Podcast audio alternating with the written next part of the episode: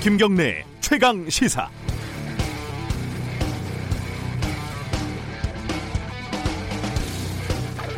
어제 경실련에서요 청와대 참모들이 부동산으로 얼마나 벌었나를 발표를 했습니다. 재산 공개 대상 64명 중에 18명이 다주택자였고 어, 그러니까 3명 중에 대략 1명은 어찌됐든 집 두 채를 갖고 있다는 말이고요. 이 중에 수도권 다주택자는 8명. 이들은 평균 7억 원을 벌었다고 합니다. 그냥 가만히 앉아서요. 이 부동산 정책을 성공하려면 이 사람들부터 내보내라. 이게 경실련의 주장인데 거기에 찬성을 하든 반대를 하든 어, 돈이 어떻게 불었나를 보면 참 부럽기도 하고 허탈하기도 합니다. 디테일을 하나 볼까요? 다주택자 중에 보, 어, 부동산 보유액을 1등을 하신 김조원 어, 민정수석을 참고해 보겠습니다. 김조원 수석이 처음 재산 공개를 한 건 2006년인데요. 공직기강 비서관 시절이었습니다. 당시에 강남과 송파의 아파트 두 채를 신고했습니다. 하나는 본인 거, 하나는 부인 거. 공시가격으로 그때 9, 9억 2천만 원이었고요. 6년 그 뒤에 재산 공개를 한 걸 보니까 2012년에 13억 5천이 됩니다. 그리고 올해 2020년에 17억 6천이 되고요. 이게 시세로 따지면 한 30몇 억이 됩니다. 다른 사람들은요. 어, 여연호 국정홍보비서관 30억 정도, 강민석 대변인 27억 정도. 뭐 더 이상의 디테일은 생략을 하도록 하겠습니다. 고위공직자들의 부동산 명세 요거 거꾸로 보면요. 투기꾼들에게는 투기 지침서가 될 수도 있을 것 같아서요. 7월 2일 목요일 김경래 최강 시사 시작합니다.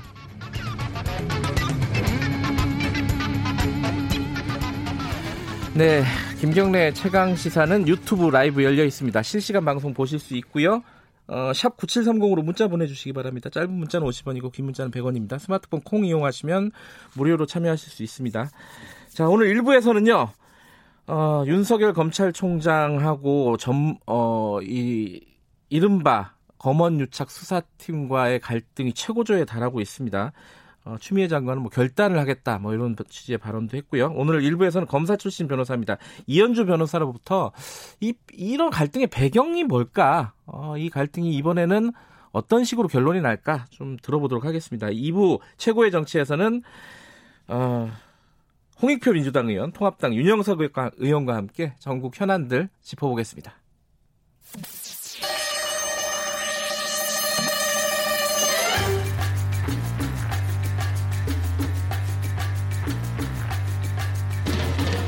네, 이번 주 여러분들에게 매일 퀴즈를 내드리고요. 정답 맞추신 분들에게 시원한 아메리카노 추첨해서 드리고 있습니다.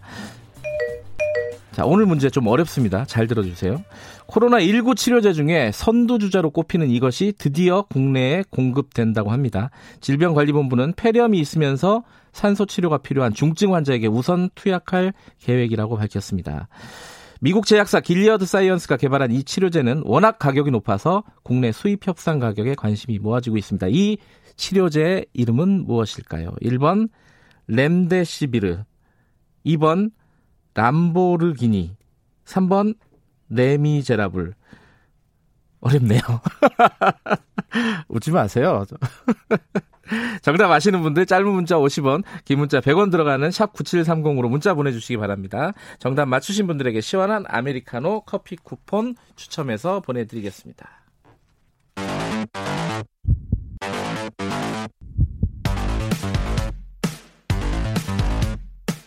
오늘 아침 가장 뜨거운 뉴스 뉴스 언박싱 예, 매일매일 택배 박스를 뜯는 두근두근한 마음으로 준비합니다. 뉴스 언박싱 고발 뉴스 민동기 기자 나와 있습니다. 안녕하세요. 안녕하십니까. KBS 김양순 기자 나와 있습니다. 안녕하세요. 네, 안녕하세요. 오늘 문제는 좀 고품격 문제였습니다. 외래어가 너무 많이 나와서 깜짝 놀랐습니다. 무슨 말인지 잘 모르겠어요. 저도 이게 읽으면서도 이게 헷갈려. 아, 문자 많이 보내주세요. 커피 쿠폰도 그렇고 뭐 참여한다는 의미에서 1번 램데시비르, 2번 람보르기니, 3번 레미제라블. 아, 좀 어이가 없긴 하군요. 자, 첫 번째 소식은 어, 북미 대화가 또 열릴 수도 있나? 뭐 이런 생각이 드는 소식입니다. 문재인 대통령 여기 청와대 쪽에서 얘기가 좀 나왔죠. 네, 그 문재인 대통령이 유럽연합 유럽연합 상임의장하고요, 네. 집행위원장과 화상 정상회담을 지난달 30일 가졌거든요. 네. 때 화상회담을 할 때 아, 미국 대선 이전에 북미 간 대화 노력이 한 번 더 추진될 필요가 있다 이렇게 얘기를 했고 네. 북미가 다시 마주 앉아 대화를 나눌 수 있도록 전력을 다하겠다고 얘기를 했습니다. 그러니까 미 대선 전에 제3차 북미 정상회담을 위해서 문재인 대통령이 적극적인 중재에 나서겠다 이런 뜻을 공식화한 것으로 보입니다. 어, 이게 이제 북미 대화라는 게 정상회담을 얘기하는 거겠죠? 그렇습니다. 그렇죠? 네, 정상회담이다라고 이제 청와대 고위 관계자가 이야기를 했고요. 네. 이게 지금 북한에서 사실 연락사무소 폭파한 지 한 보름 정도 됐잖아요. 어. 근데 문재인 대통령이 이렇게 EU와의 정상회담에서 이런 의지를 밝혔고 네. 조금 더 취재를 해보니까 어, 같은 생각을 미국 측에도 전달을 했다라고 음. 합니다. 그래서 미국 측에 전달한 시점은 언제냐라고 했더니 이제 역시 개성 남북 공동 연락사무소 청사를 폭파한 이후에 미국에 이런 이야기를 전달했고 이제 미국도 문 대통령의 생각에 공감하고 있다라고 하는데 음. 청와대 측의 관계자 얘기를 오랫동안 들어보면은 문재인 대통령의 뇌 구조를 보면은 머릿속에 90%가 남북 관계다. 한반도의 평화다 이런 얘기들을 아, 하거든요. 그래요? 네. 아. 그래서 이제 대통령이 갖고 있는 이 남북 관계에 대한 어떤 뚝심 그리고 끈기 이런 게 참 대단하다. 연락사무소 폭파되는 걸 보면서도 계속 이런 걸 추진하고 있었구나라는 생각이 좀 듭니다. 근데 이게요, 그 누울 자리를 보고 다리를 뻗는다고 네. 뭔가 좀 미국 쪽에서 그런 분위기가 있기 때문에 이런 얘기를 꺼낸 거 아니겠습니까, 그죠? 그러니까 문정인 그 통일외교안보 특보가요 어제 그 이 종석 전 통일부 장관하고 대담을 가졌는데 네. 이런 얘기를 했, 습니다 그 미 국익연구소 한국 담당 국장이 해리 카지니아스라는 카지니스라는 음. 사람인데요. 카지아니스 아닌가요? 카지아니스. 네. 뭐 원래 이름이 어려우시네 이분은. 예. 람보르기니. 네. 폭스뉴스에 이제 칼럼을 썼는데 예. 이걸 언급을 하면서 미국의 11월 대선 전에 북한과의 관계를 개선해서 외교부 외교적 돌파구를 만들면 음. 중국을 대하는데 유리하리라는 그런 어떤 취지의 칼럼이었습니다. 그러니까 이걸 음. 언급을 하면서 네. 이건 미국 내부에 나름 고무적인 어떤 분위기가 있는 것 같다 이렇게 언급을 음. 했는데 네. 그래서 문재인 대통령이 이런 기류 변화를 읽고 좀 적극적으로 북미 중재 시동을 걸었다 이런 음. 관측도 나오고 있습니다. 곧 비건이 바, 어, 방한을 하죠. 하죠. 네. 네. 그럼 거기서 돌파구가 마련되면은 진행이 될 것이고 그걸 한번 보면 되겠네요. 그죠? 네, 비건 국무부 장관도 역시 북미 대화 자체에 대해서 반대하진 않고 예. 찬성은 하고 있지만 다만 이게 코로나19 때문에 가능하겠느냐 음. 하는 그런 입장을 보인 걸로 알려지고 있습니다. 자, 다음 얘기 해보죠. 어, 아까 문재인 대통령 머릿속에 90%는 북미 관계라고 했는데 추미애 장관 머릿속에는 90%가 윤석열 총장이 아닐까. 어, 어리, 더 지켜보기 어렵다면 결단을 내리겠다. 이게 어제 국회에서 한 얘기인데 이 결단이라는 게 뭘까요? 지휘를 하겠다는 뜻인가요? 이게? 수사 지휘를 하겠다라는 그런 음. 의미가 있는 것 같고요. 네. 사실 어제 이제 법사위원들이 긴급 현안 차원에서 이제 네. 법사위를 소집을 했는데 네. 아, 이른바 그 검은 유착 사건과 관련해서 전문 수사 자문단을 윤 총장이 소집을 하지 않았습니까? 네. 이 부분에 대해서 법사위원들이 집중적으로 문제를 제기하니까 추 장관이 공정성을 해치는 구성이라면 책임을 져야 할 것이다. 음. 아무리 총장이라도 합리적 기준 없이 하면 이건 권한 남용이다. 이렇게 얘기를 했는데요. 법무부 장관이 검찰총장에 대해서 지휘 감독권을 가진 상관이지 않습니까? 네. 그래서 가능한 조치를 취하겠다. 이런 경고를 공개적으로 밝힌 것으로 보입니다. 근데 그 어제 국회 질의에서 보면은 특임 검사로 가야 되는 거 아니냐, 특별 검사 어, 이런 걸로 왜냐하면 이제 검사가 검사를 수사하는 꼴이 돼버렸으니까 그렇죠. 그게 그렇죠. 쉽지가 않아서 거기에 대해서는 뭐라 그랬어요? 네, 추 장관은 이제 독립적인 수사를 진행해야 한다는 지적에 대해서는 좀 신중한 입장을 보였습니다. 음. 고위 검사의 비위 사건의 특임 검사 특검 사실 특임 검사는 중앙지검에서 지금 우리를 특임 검사로 지정을 해달라라고 먼저 요청을 한 상태거든요. 음, 수사팀에서요. 네, 그렇죠. 예. 근데 여기에 대해서 지금 이런 상태에서 수사팀을 교체를 하면 오히려 사건이 매장될 우려가 크다라고 음. 했고요. 또 김남국 의원이 재차 비슷한 이야기를 했더니 종합적으로 고려하겠다라고 하면서 일단 선긋기 즉 기존 입장 특임은 좀 아닌 것 같다라는 입장을 음. 고수를 했습니다. 이게 어떤 식으로 해석가 될지 모르겠어요. 지금 이제 수사 자문단은 내일 열린다는 거죠? 그렇습니다. 그죠? 네. 그럼 거기서 어, 모종의 결과가 나올 것이고. 네. 또 수사심의위원회가 또 열리잖아요. 그 뒤에 열리는 거죠. 예정이 돼 있는 거고 네. 거기서 또 모종의 결과가 그렇죠. 나올 것이고 그게 달라 다를 수도 있는 거고. 그렇죠. 근데 네. 수사자문단이 내일 열릴 예정이긴 한데 네. 수사자문단이 구성을 보면은 지금 대부분 검사들로 구성이 되어 있단 말이죠. 음... 이제 윤석열 총장이 대검에서 구성을 해라라고 어. 해서 구성한 명단들이 이제 보면은 검사들입니다. 근데 이분들이 사건의 실체를 어떻게 밝힐 수 있느냐 하면은 지금까지 수사를 해온 중앙지검에서 보고한 내용을 가지고 판단할 수밖에 없는 거잖아요. 네. 새로 수사를 할 수는 없으니까요.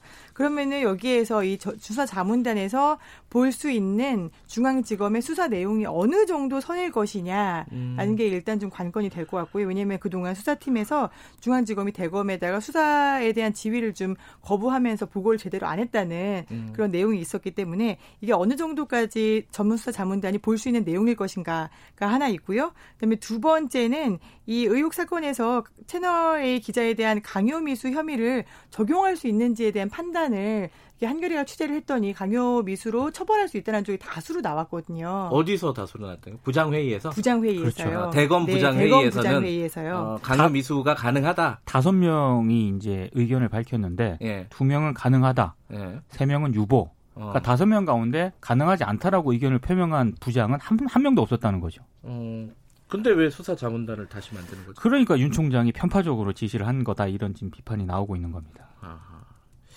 이거 어, 우리 뉴스 언박싱 끝나면은 이현주 변호사님과 함께 어, 이현주 변호사님은 이게 검찰에 대해서 좀 비판적인 시각을 갖고 계신 분이에요. 검찰 출신이기도 하시지만 네. 어, 이게 좀 뒤에 배경 같은 걸 좀 들어봐야 될 것 같습니다. 이 얘기는 조금 이따 다, 다시 좀 자세하게 하고요. 이낙연 전 총리, 이낙연 의원이 전당대회 당권에 도전하는 거를 공식적으로 이것도 선언을 할 것이다는 거죠. 했다는 게 아니라 7일 선언을 하겠다라는 네. 거고요. 네. 지금 뭐 이낙연 의원 말고도 그 김부겸 전 의원하고요. 네. 우원식, 홍영표 의원도 출마를 준비를 하고 있거든요. 그러니까 이제 4파전 정도가 될 것으로 보이는데 근데 이낙연 의원이 어제 이제 강연을 하나 있는데 인생에서 감명 깊은 순간 가운데 하나는 소녀에서 엄마로 거듭나는 순간이고 네. 남자는 그런 걸 경험하지 못해 철이 없다 이렇게 얘기를 했는데 이 발언에 대해서 비혼, 난임 여성 등을 배려하지 않은 발언이었다. 그리고 음. 남성의 육아 참여가 늘어난 이런 시대에 이건 시대에 뒤떨어진 발언이다. 이런 비판이 나왔고요. 어, 논란이 제기가 되니까 사과를 했습니다. 사과를 했고, 예.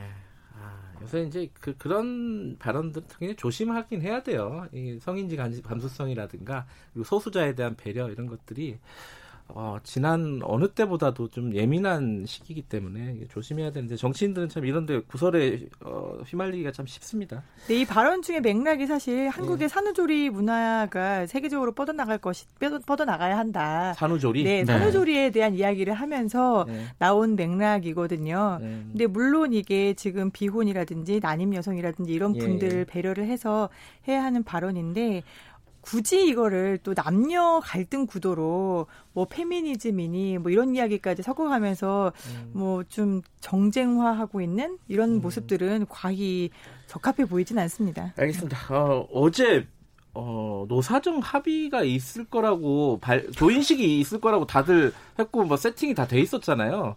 민주노총이 안 왔다고요? 네, 10시 반에 노사정, 그러니까 노사정 굉장히 많은 사람들이 모이는 음. 거였죠. 근데 이제 사진을 보니까 정세균 총리 얼굴이 굉장히 굳어져 있는 상황이었어요. 네. 예, 예정 시간 15분 전에 갑자기 불발이 됐습니다. 그 이유가 이제 민주노총에서 10시 반 회담인데 다 갈 수 있다라고 오전에 얘기를 해놓고 15분 전에 못 가겠다라고 음. 이제 취소 결렬 선언을 했기 때문에 이제 갑작스럽게 노사정 합의가 불발되게 된 거죠. 어제 그 합의를 맺으려는 게 그거였나요? 그 전국민 고용보험제 뭐 이런 부분들이었죠. 그런 내용이었죠. 그렇죠. 네. 고용보험제 이런 내용이 들어갔는데 네. 이게 민주노총이 지난 4월에 먼저 제안을 했었거든요. 음. 코로나 때문에 상황이 어려운데 네. 노사정이 대당, 대동 단결해서 국난 극복하는 거를 좀 보여주 자라는 음. 차원이었고요. 당시에 아마 언론 보도 기억하시면은 이제 민주노총에서 이제 해고를 막기 위해서 이런 꼼수를 부렸다라는 내용이 굉장히 많았었어요. 음. 근데 실질적으로 보면은 이 노사정 합의안에 나온 내용은 그냥 총론 수준이었어요. 음. 임금 인상을 자제한다 이런 문구, 그다음에 해고 금지 이런 문구들 언론에서 계속해서 이제 무리하다라고 해왔던 문구들은 사실상 다 빠졌고요. 네. 고용 유지를 위해서 노사가 고통을 분담한다. 음. 어떻게 보면 우리가 IMF 때 했던 노사정 합의 선언 그 정도 수준이었습니다. 민주노총은 왜 안 온 거예요? 결정적으로. 위원장이 갇혔습니다. 그러니까 음. 저는 합의 내용에 대해서 어 이른바 그 민주노총 내부의 강경파들이 불만을 가졌다라는 게 이제 언론 보도의 음. 대부분인데요. 네. 저는 조금 생각이 다른 게 오히려 이 민주노총 내부에 좀 불편한 얘기일 수도 있겠습니다만 정파 갈등이 가장 큰 요인이라고 보고 있습니다. 그러니까 음. 김명함 위원장 같은 경우에는 본인이 민주노총 위원장 출마할 때 노사정 대화 복원이 선거 공약이었거든요. 네. 근데 이제 민주노총 내부의 강경파들은 이 노사정에 참여하는 것 자체에 대해서 상당히 좀 부정적인 음. 입장이 강하기 때문에 이런 어떤 갈등 기류가 이번에도 좀 표면화된 게 아닌가 싶습니다. 음, 김명환 위원장 같은 경우는 이게 사실은 자리를 걸고 그렇습니다. 진행했던 그렇죠. 일이기 때문에 네. 어떻게 풀어나갈지 어, 좀 지켜봐야 될 것 같습니다. 자 오늘 말씀 여기까지 듣겠습니다. 고맙습니다. 고맙습니다. 고맙습니다. 뉴스 언박싱 KBS 김양순 기자 고발뉴스 민동기 기자였습니다. 김경래 최강 시사 듣고 계시고요. 지금 시각은 7시 35분입니다. 최강 시사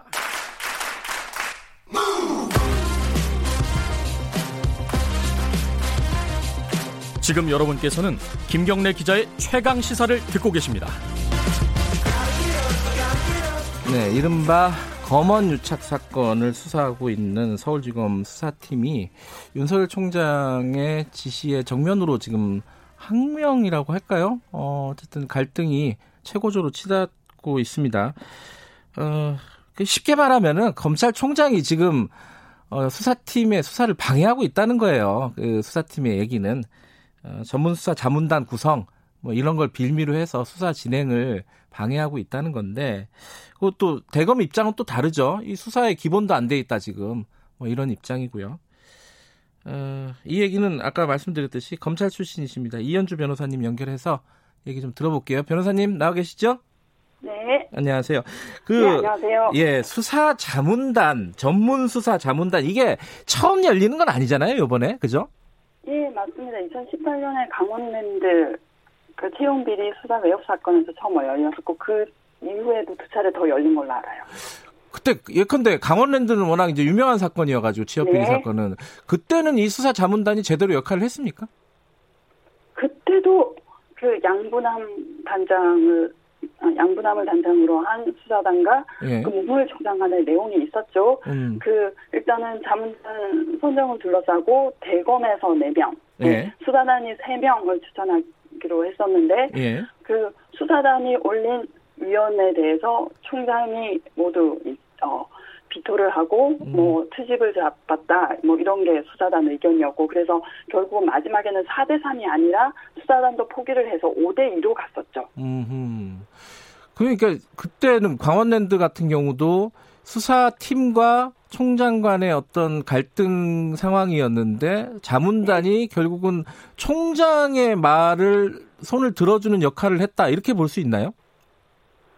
일단은 구성 자체가 음. 어, 대검에서 선정한 위원이 다수였고 네. 그리고 이건 어디까지나 풍문입니다만 예. 예. 그 연수원 기수 29기인 어뭐 김모 검사가 그 자문단 회의에 들어갔는데 자문단 분위기가 그러니까 미리 뭐 작정을 한 듯한 예. 예. 그러니까 그 검, 검사 출신의 정관 변호사들이 마구 호통을 치는 분위기였다고 해요. 아하. 이게 어떻게 성의가 있다고 보느냐. 김우현 반부패 부장이 정당한 수사 지시를 한 거 아니냐. 음. 야단 맞는 자리였다고 해요. 음. 예. 그래서 혼이 나가서 뭐 회장을 나왔다는 얘기를 저희가 풍문으로 들었습니다. 참.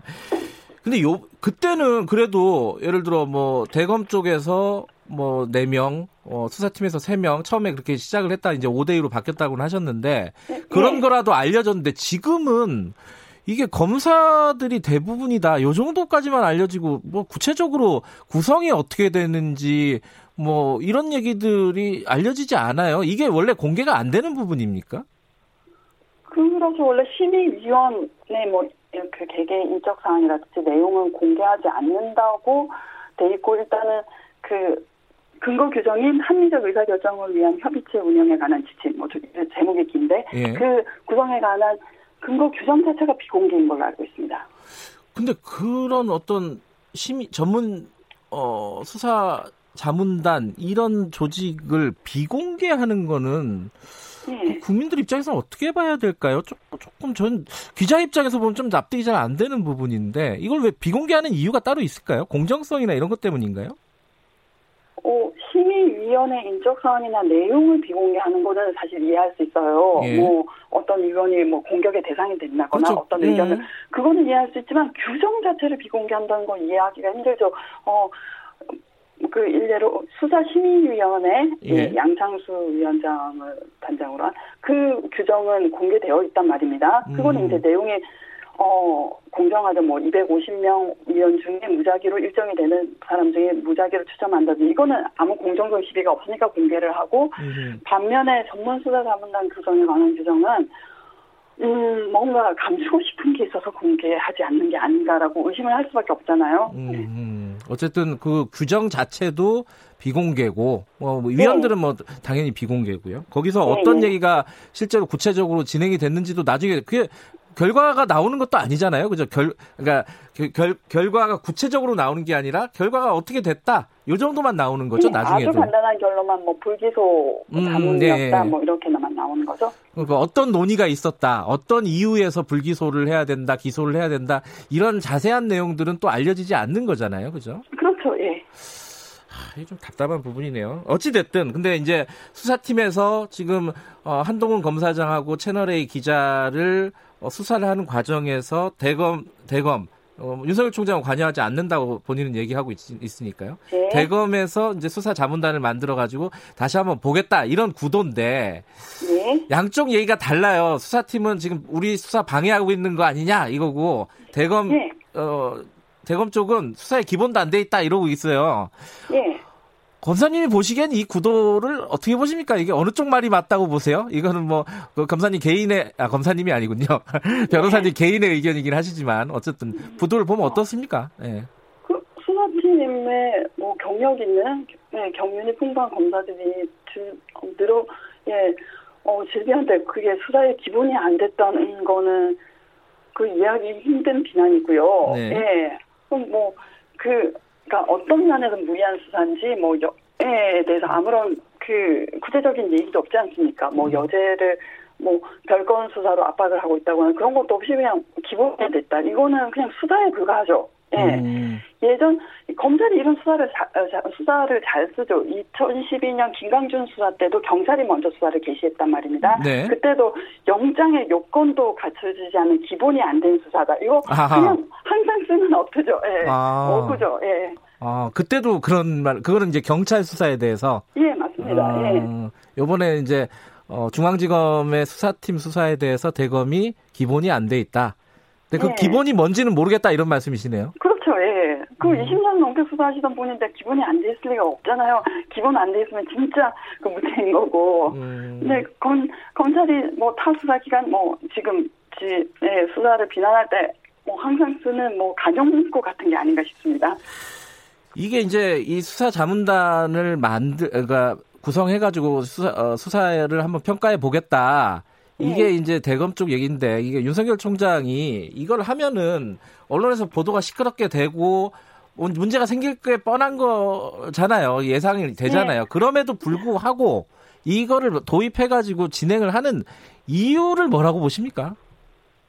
음, 일단은 그 검찰이 이때까지 해오던 습관이죠. 그 뭐 국민의 시선, 대, 뭐 이런 것들 신경 안 쓰고 신경 쓸 필요도 없고 어, 그게 권력의 힘이잖아요. 가령, 뭐, KBS니까. KBS 그 정현주 사장이 조세 처분 부가 취소 소송에서 조정을 한 것으로 개인죄로 기소가 돼서 그 다 무죄, 그 무죄 날 거 몰랐습니까? 무죄, 알, 다 알고 있죠. 법원에 판사가 권유해서 하는 조정인데, 그럼 판사가 배임죄 공범이거나 뭐, 교사범이라는 얘기인데 그게 성립할 리가 없지 않습니까? 근데, 뭐, 그게 어 나는 너가 무죄 받을 거 알지만 죽도록 괴롭혀 주겠어 라는 게 뻔히 보이는 사건이면 하잖아요. 네. 그거 마찬가지죠. 뭐 시 어 그 무슨 불의 권력이라는 말이 뭐왜 어, 나오겠어요. 예. 음, 지금 이제 정현주 전 KBS 사장 얘기는 이제 2008년 사건인데. 예 맞습니다. 예. 그 사건 그러니까 그 습성인 거죠. 예. 어 그 습성이라는 게 구체적으로 아까 말씀하신 대로 어, 뻔히 죄가 없는 걸 알면서 수사하는 그런 방식도 있을 것이고. 그럼 지금은 예. 또 다르잖아요?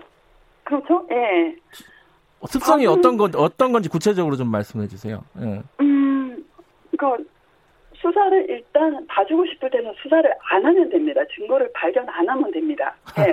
살짝 들춰져 있는 한꺼풀 벗기만 하면 증거가 막 널려 있지만 증거 없다고 하면 그만이잖아요. 아... 예. 그리고 사실관계를 비틀어서 쓰는 거죠. 예. 그건 아. 뭐 예전에 그랜저 검사 사건에서 네. 차를 받고 나중에 이게 문제가 되니까 야 이거 돈 줄게 이러고서 무마된 사건인데 네. 그거 차를 받고 나중에 문제가 불거지자 어 무마시키기 위해서 돈을 줬다가 아니라 돈을 빌리고 갚아서 갚았고 둘은 친분 관계에 의한 것으로 이것은 뭐어그 사 직무 가능성이 없다 이런 결정을 하신 분들이니까 예. 그 무혐의를 하기 위해서 온갖 기술이 동원될 수 있죠. 예. 음, 근데 그런 그런 식으로 이제 어, 검사들이 마음대로 수사한다, 자의적으로 수사한다 이런 말씀이시잖아요. 예. 근데 그런 걸 막기 위해서 수사 자문단 같은 것들이 만들어진 거잖아요, 사실은. 예, 예. 근데 그렇게 보면 지금 수사 자문단 여는 게 맞는 거 아니에요? 네, 그게 규정 그 출발점 자체가 네. 예, 강원랜드 사건에서 이걸 급조한 규정, 급조해서 만든 자문단이고 그걸 계속 활용하고 있는 건데 네. 구성 자체가 공정하게 이루어지느냐 음. 그게 문제지 않습니까? 처음에 취지는 뭐 이런 걸 알아요. 수사팀은 그 학생편아 터널 효과처럼 자기 사건에 대해서 그 자기 편으로 네. 해석하게 보기 나름이거든요. 이거 제, 제 된다 유죄 받을 때 이거를 제동을 걸자는 건데 네. 취지는 좋은데 그 구성 의원 구성 방법 이게 공정하나는 다른 문제니까 음, 예. 음, 그 구성이나 과정이 공정해야 된다 이런 말씀이시네요. 예. 예. 음, 지금은 뭐 윤석열 총장은 여기에 관여하지 않고 있다 자기는 어, 예. 이렇게 얘기를 하고 있단 말이에요. 그러면 맞는 거 아닌가요? 과정이나 이런 것들이 공정한 거 아닌가요? 네, 실제 검찰 대검 내부에서 이루어지는 내부의 긴밀한 의사결정은 아무도 모르는 거지 않습니까? 그렇죠. 언론에 보면은 대검의 형사부가 자문단 뭐는 선정했다, 총장은 관여 안 했다라고 하지만 그건 어디까지나 공식적인 발표일 뿐이고 예. 내부에서는 뭐 그 알 수가 없죠. 그, 음.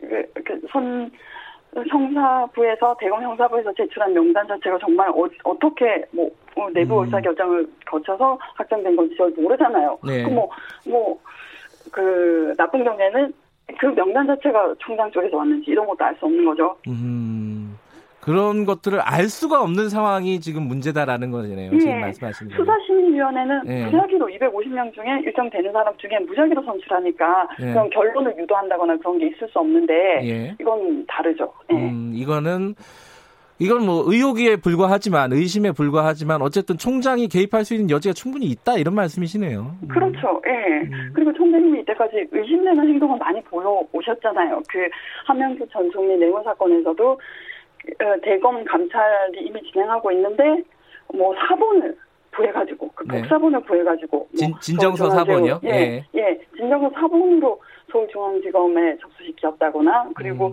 그건 최근에 일이고 2020년 4월에도 한동훈 검사장 채널 A 건도 역시나 예 되고 한동수 감찰본부장하고 갈등이 있었죠. 네. 예. 음.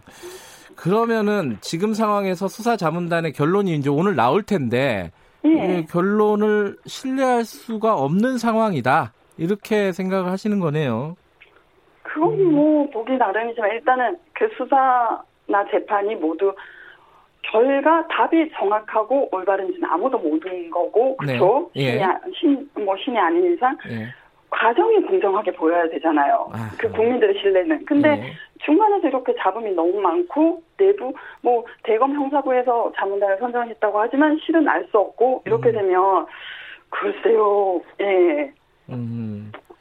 근데 정말 이게 더, 심, 더 심한 게는 그 자문단이 공고지 그걸 구속력이 있는 건 아니니까 예. 수사팀이 뭐 그 수사 어, 자문단 결론에도 불구하고 기소해버리는 사태도 예, 아 이거 순전히 저희 뭐 동상이긴 한데 그렇습니다. 네. 지금 근데 이제 애초에요. 이게 이제 한동훈 검사장이 수사 대상자인데 예. 수사를 받는 사람이잖아요. 검사가 검사를 수사하는 걸 믿을 수가 있겠냐. 지금까지 뭐 전례로 보면 이게 제대로 수사된 적이 별로 없잖아요. 검사가 그럼, 검사를. 예. 그렇죠.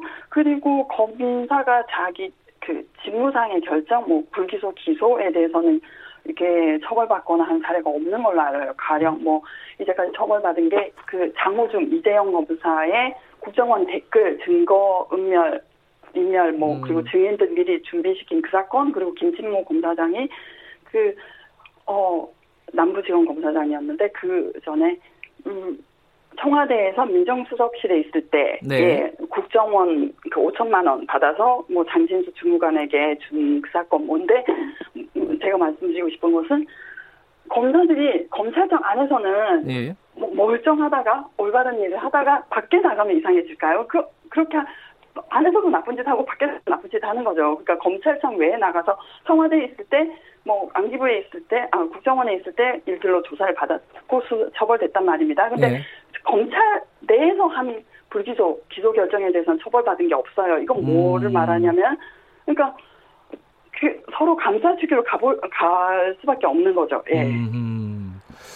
근데 이번에는 수사팀이 보면은 어 밖에서 네. 보면은 좀 의지가 있는 것 같아요 수사에 대해서 지금 현재 수사팀은 네, 그죠? 그렇죠. 네. 음 이건 그러면 이번에는 조금 달라질 수도 있겠다 이런 생각이 드시나요? 어떻게 보세요? 예상을 하신다면? 음 근데 뭐 수사팀은 의욕을 보이고 있으나 자문단의 결론 예. 그 글쎄요 공고긴 한데 모르겠습니다. 공, 그 불기소라고 음. 자문을 받았을 때도 어, 뭐 강행을 할 것인가 그것까지는 제가 뭐 예상이 어렵지 않겠습니까? 조금 회의적으로 보시네요. 지금 말투를 보니까. 네. 근데 이제 평소에 변호사님 그런 얘기 많이 하셨어요. 그 페이스북이나 이런 데다가 네. 검찰 조직은 검찰 스스로 못 바꾼다. 약간 네. 좀 비관적인 입장이신 건데 네. 이렇게 생각하신 이유가 뭐예요?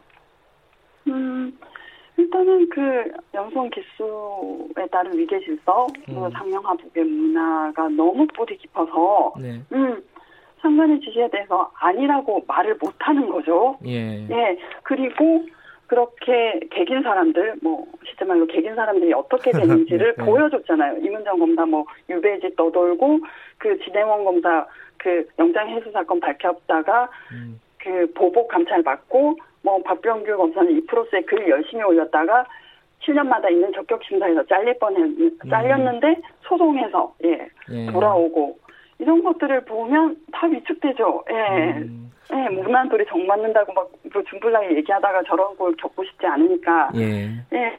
그렇게 되는 거죠. 근데 그 피해는 다 국민들이 받는 거잖아요. 왜냐면은 음. 자기 개개인의 사건이 문제됐을 때 예. 나를 위해서 옳은 길을 고집해줄 검사가 없어지는 거잖아요. 예.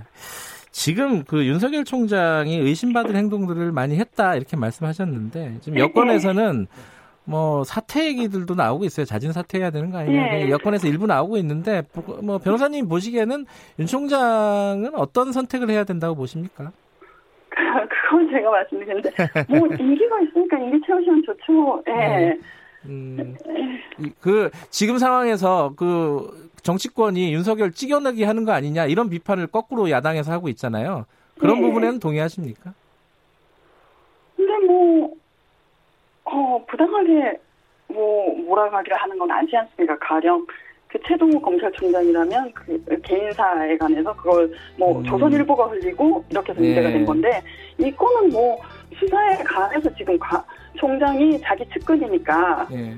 개입하지 않는 것이 공정하게 보임에도 계속 음. 개입하고 있고 심지어는 총장이니까 아그 책측근이니까 총장도 혹시 관여한 게 아닌가는 이슈가 예. 가능하잖아요. 그럼 알겠습니다. 여기까지 네, 들어야겠습니다. 고맙습니다. 이연주 네. 변호사님이었습니다.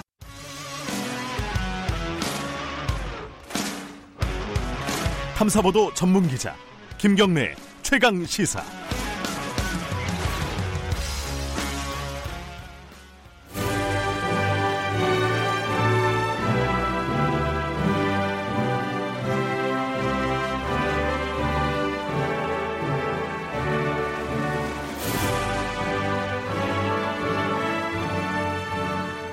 전국의 가장 뜨거운 현안을 여야 의원 두 분과 이야기 나눠보는 최고의 정치입니다.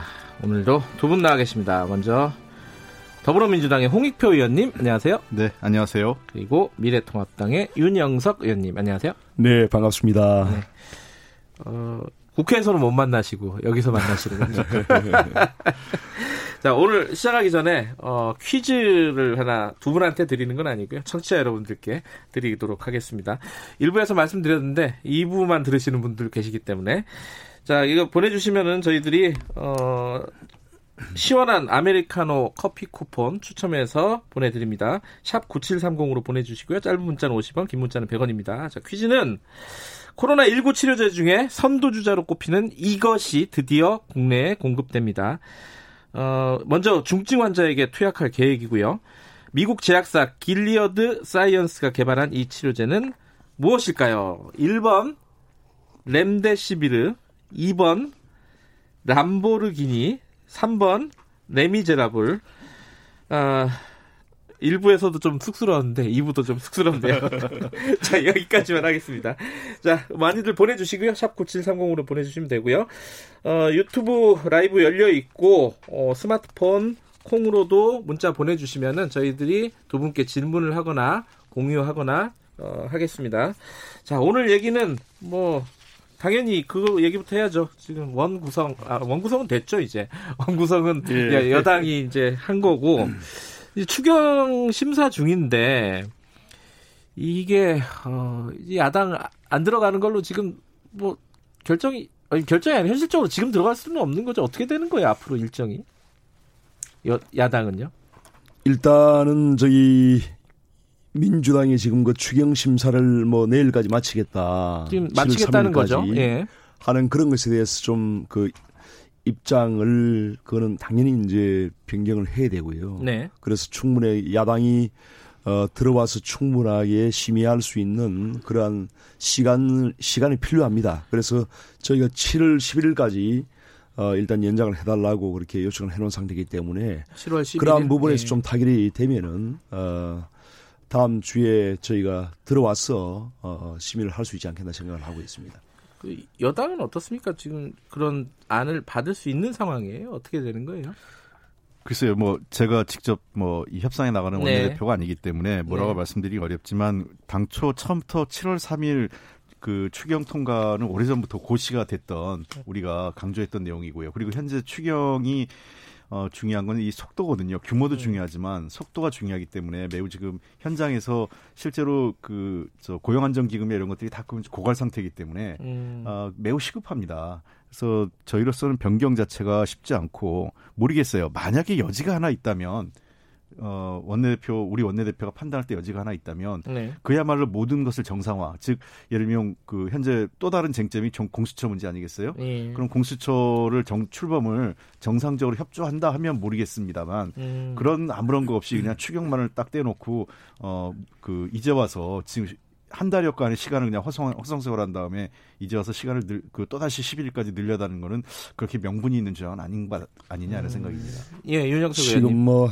정부와 민주당의 그런 일방적인 독주가 아, 도를 넘고 있습니다. 그래서 1차 추경이 이제 3월 달에 있었고 2차 추경이 4월 말에 있었거든요. 네. 그래서 1차 추경, 2차 추경 지금 집행률도 매우 저조합니다.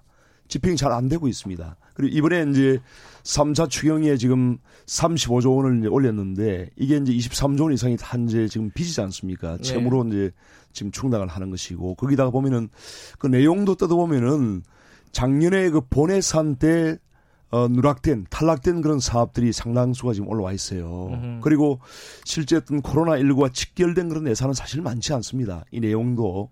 그래서 이것을 어, 자꾸 이렇게 밀어붙이는 것은 매우 이제 무리하는 것이고, 어, 여당이 너무 이제 거대 의석을 바탕으로 야당을 이렇게 압박하기 위한 그런 어떤 정쟁의 수단 아닌가 하는 생각 들고, 어, 야당도 뭔가 대화 타입을 통해서 국회 운영에 정상적으로 참여할 수 있도록 해줘야 됩니다. 그래서, 어, 일주일 정도 더 시간을 둬서 충분하게 검토하고, 이런 35조 원의 국가, 국민의 혈세가 정말 온당하게 또 합리적으로 쓰여질 수 있도록 하는 것이 바람직하다고 저는 생각합니다. 그 어제 성일종 의원도 그 비슷한 말씀하셨는데 이 집행률 1, 2차 추경 집행률이 좀 저조한 상황에서 이렇게 급하게 할 필요가 있느냐 이 정도까지 할 필요가 있느냐 이런 얘기 그거 어떻게 생각하세요? 그건 좀 분석이 좀 다른데요. 그 2차 먼저 2차 추경 같은 경우는 완전히 전혀 성격이 다른 거죠. 그건 네. 그 긴급 재난 지원금이기 때문에 네. 이것은 상당히 지금 그 집행이 이루어지고 있고요. 예. 현재 그 일부 반납도 뭐 이루어지고 있지만 대부분 이분 이거는 집행에 문제가 없는 거고 1차 추경 같은 경우도 지금 계획대로 다 차질 없이 진행을 되고 있습니다. 현재로 그 기재부에 보고받은 바에 따르면 어, 집행 자체에는 큰 문제가 없는 것으로 저희가 음. 보고를 받고 있습니다. 그러니까 이게 단계가 있어서 그런 거고 지금 필, 그 3차 추경은 전혀 다른 부분에 대한 지원입니다. 아, 음. 그러니까 지금 소상공인과 그 중소상공인들이 이게 좀 장, 코로나가 아무도 예상하지 못하게 지금 장기화되고 있지 않습니까? 네. 당초 예상은 상반기 내지는 뭐 1, 4분기 안에 어느 정도 어, 안정화될 거라고 했는데 지금 뭐 거의 연말 내년까지 넘어갈 가능성이 제기되고 있기 때문에 이번에 핵심은 소상공인과 어, 주, 중소자영업자 그에 대한 그 예, 대출 융자와 관련된 지원이 있고 그다음에 어 그 금융 안정 시스템과 관련된 그 기, 금을 예. 조성하는 거기 때문에 이 문제는 별도의 그 저 차원에서 추, 그 우리가 살펴봐야 될 문제입니다. 추경의 내용에 예, 일부 필요한 의원님. 부분도 있겠죠. 네. 당연히 필요한 부분도 있겠지만 이게 이제 너무 지금 졸속으로 지금 무리하게 강행을 하다 보니까 각 상임위에서 지금 그 심사하는 부분도 뭐 하루 만에 그냥 다 일사천리로 통과를 시키고 심지어는 뭐 한 시간 만에 이조 원을 막 정액시키고 하는 그런 어, 상임위도 좀 나오고 있고요. 그래서 너무 졸속으로 돼서는 안 되기 때문에 이제 제가 지적을 하는 것이고 지금 오죽하면 뭐 정의당 의원까지도 지금 어제 그 졸속 심사에 반대를 해서 중간에 예. 나왔겠습니까? 예. 그래서 이건 졸속으로 돼서는 안, 된, 안 되기 때문에 저희가 이제 말씀드리는 것이고 3차 추경은 저희가 동의를 합니다. 하는데 철저한 심사를 거쳐서 국민 혈세가 제대로 써야 된다고 생각 아, 말씀을 드리는 것이고 심지어는 뭐 이런 것도 있어요. 지금 그 어, 코로나 19로 인해서 지금 그 어느 정도 거리두기가 좀 필요한 상황이지 않습니까? 예, 예. 그런데 688만 명에 대한 어, 공연 할인 쿠폰 뭐 이런 사업도 있어요.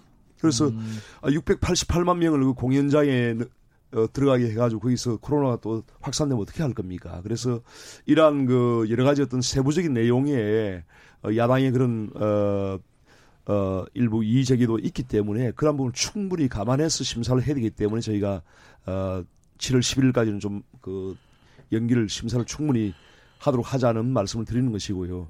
그마저도 받아들이지 못한다면 이건 정말 그 너무 민주당이 일방적인 독주를 하는 것이라고 저는 생각합니다. 예, 그 졸속이란 부분에 대한 예, 입장을 좀 들어야 될 것 같은데요. 그 졸속이란 부분에 대해서 일부는 동의하지만 다 동의하기 어려운 게요. 예. 우선은 어, 이미 이 추경안이 공개된 게 꽤 오래됐지 않습니까? 예. 어, 우리 더불어민주당 같은 경우는 이미 오랫동안 그리고 저도 개인적으로 예. 이 추경안에 대해서 이미 준비를 했고 그 우리가 그 관련 보좌진 전체가 네. 다 달려들어서 준비를 해왔습니다. 네. 그러니까 뭐 같이 이 우리가 회의할 때만 준비하는 게 아니라 그 이전에 충분히 준비를 해왔다는 문제가 있고요.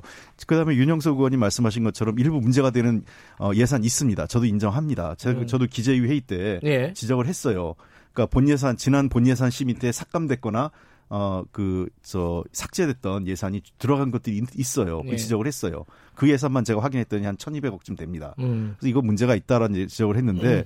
야당이 밖에 쓰는 게 아니라 예를 들면 시간을 늘려, 늘리려면 밖에서 무조건 시간을 늘려달라고 얘기하는 게 아니라 예결위에 들어와서 상임위에 들어와서 문제점을 지적하면 아 이게 문제가 많구나라는 국민적 공감대가 있으면 여, 정부 여당이 무리하게 통과시키기가 어려운 거죠. 그냥 그런 과정 없이 그대로 통과시켜달라 자꾸 얘기하는 것은 저는 어, 적절 그 국민적 동의를 구하기 어렵다 이렇게 생각합니다. 네, 지금 그 대한민국이 이제 헌법상 삼권 분립 국가인데 대한민국에 삼권 분립이 없습니다. 그 무슨 말이에요? 분립이 네. 사실상 형해화되고 있습니다. 그래서 음. 이제 문재인 대통령이야 뭐 당연히 이제 행정부 입장에서 추경을 빨리 통과시켜달라 이렇게 얘기를 할 수는 있겠죠. 하지만 거기에 이제 덩달아 가지고 지금 민주당의 이해찬 당대표 또 원내대표 김태년 원내대표까지 나서 가지고 거기에 장난을 맞추는 그런 식으로 엄연히 국회는 정부를 견제하는 겁니다. 그래서 이러한 상황에서 그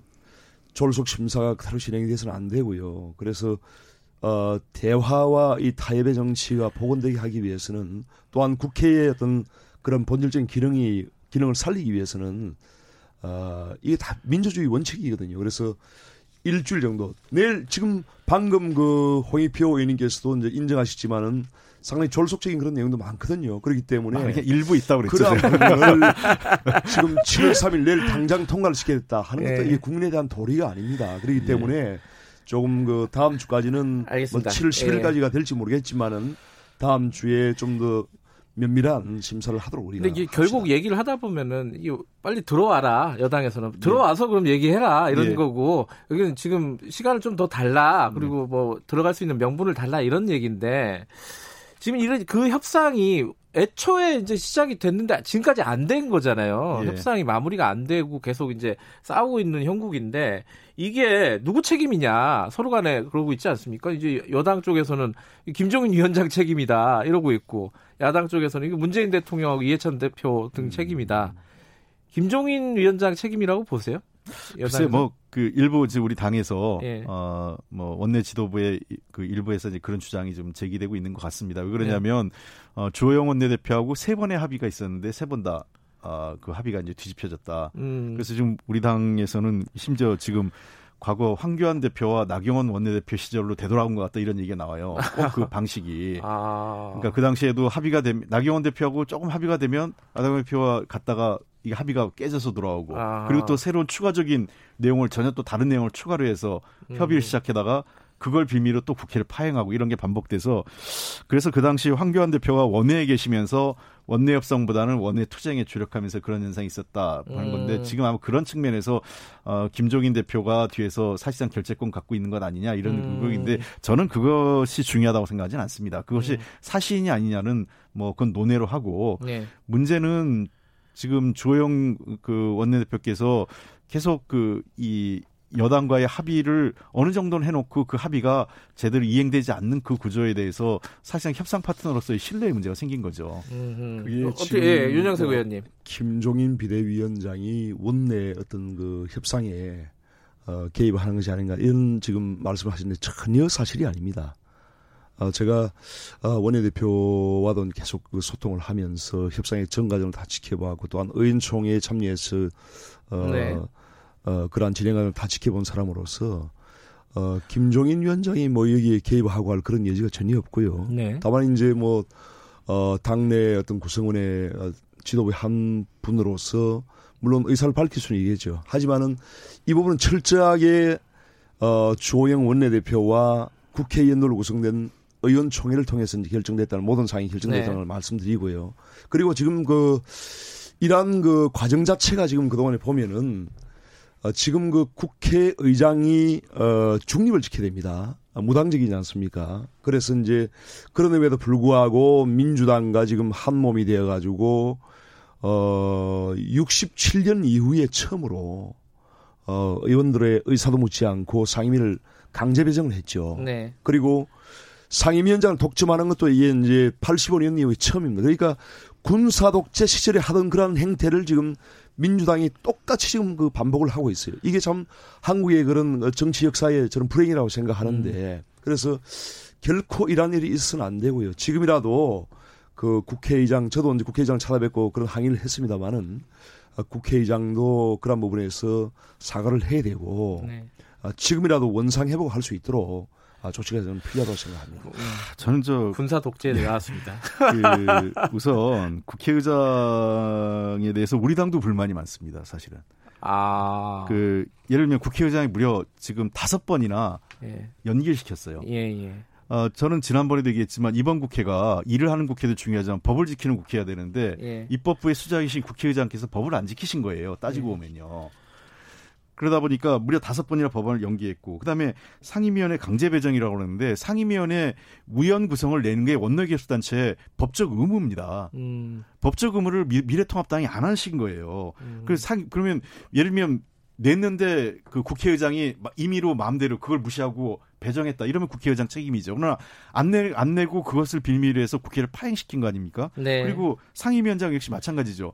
11대 7로 우리가 우리가 독식하려고 한 게 아니라 우리가 일곱 자서를 주는데 법사위 원장 안 주면 나머지 안 주게 안 받겠다. 그래서 위원장 구성을 빌미해서 국회가 파행됐던 거 아닙니까? 알겠습니다. 지금 그전 세계의 수많은 국가에서 선출된 권력들, 네. 이러한 선출된 권력들이 합법적이라는 그런 미명 하에 독재를 지금 하고 있거든요. 그래서 우리나라가 그런 길로 가는 것이 아닌가 상당히 우려되는 그런 지점이고요. 실제로 그렇습니다. 그래서 어, 이러한 법 이전에 정치는 대화와 타협을 통해서 하는 것이 정치입니다. 법대로 한다면은 국회가 필요 없는 거죠. 정치가 필요 없죠. 그런데 정치가 있어야 되는 이유는 법 이전에 이러한 그 정치가 있어야 되고 정치는 대화와 타협을, 타협을 해야 되는데 지금 민주당과 문재인 정부는 야당과 대화와 타협의 정치를 지금 하지 않는 겁니다. 그것이 문제고요. 모든 것을 다 법 규정대로 하겠다. 그리고 지금 만들고 있는 법들이 공수처법이라든지 연동형 비례대표 이런 선거법이라든지 모두 이게 상당히 어떤 국민들의 그런 어떤 법의식과는 괴리된 그런 형태로 지금 나타나고 있고요. 그런 것을 법이라고 하는 그런 미명하에 밀어붙인다면은 또한 지금 그 각 상임위와 지금 법사위까지 이제 다 다수결을 하겠다는 거 아닙니까? 네. 이렇게 되면은 이거야말로 의회 독재고 어떤 민주주의가 아닌 거죠. 아, 그래서 그럼... 이런 기본적인 어떤 이러한 그 우려에 대해서도 예. 좀 깊은 좀 고민을 좀 해주시기 바랍니다. 짧게 한마디 예. 듣고 그 그러니까 저는 다음 얘기하죠. 예. 지금 국회 관행을 깨자고 저희가 했지 않습니까? 그러니까 예. 국회가 지금까지 멀쩡하게 그 합의해서 법을 국회법을 만들어 놓고 그 국회법을 안 지킨 겁니다. 국민들에게는 법을 지키지 말고 법 국민 그러면 일반 국민들도 법을 안 지키고 다른 의미로 경찰과 검찰하고 협상을 해서 그 내가 법 위법인지 아닌지를 협상을 합니까?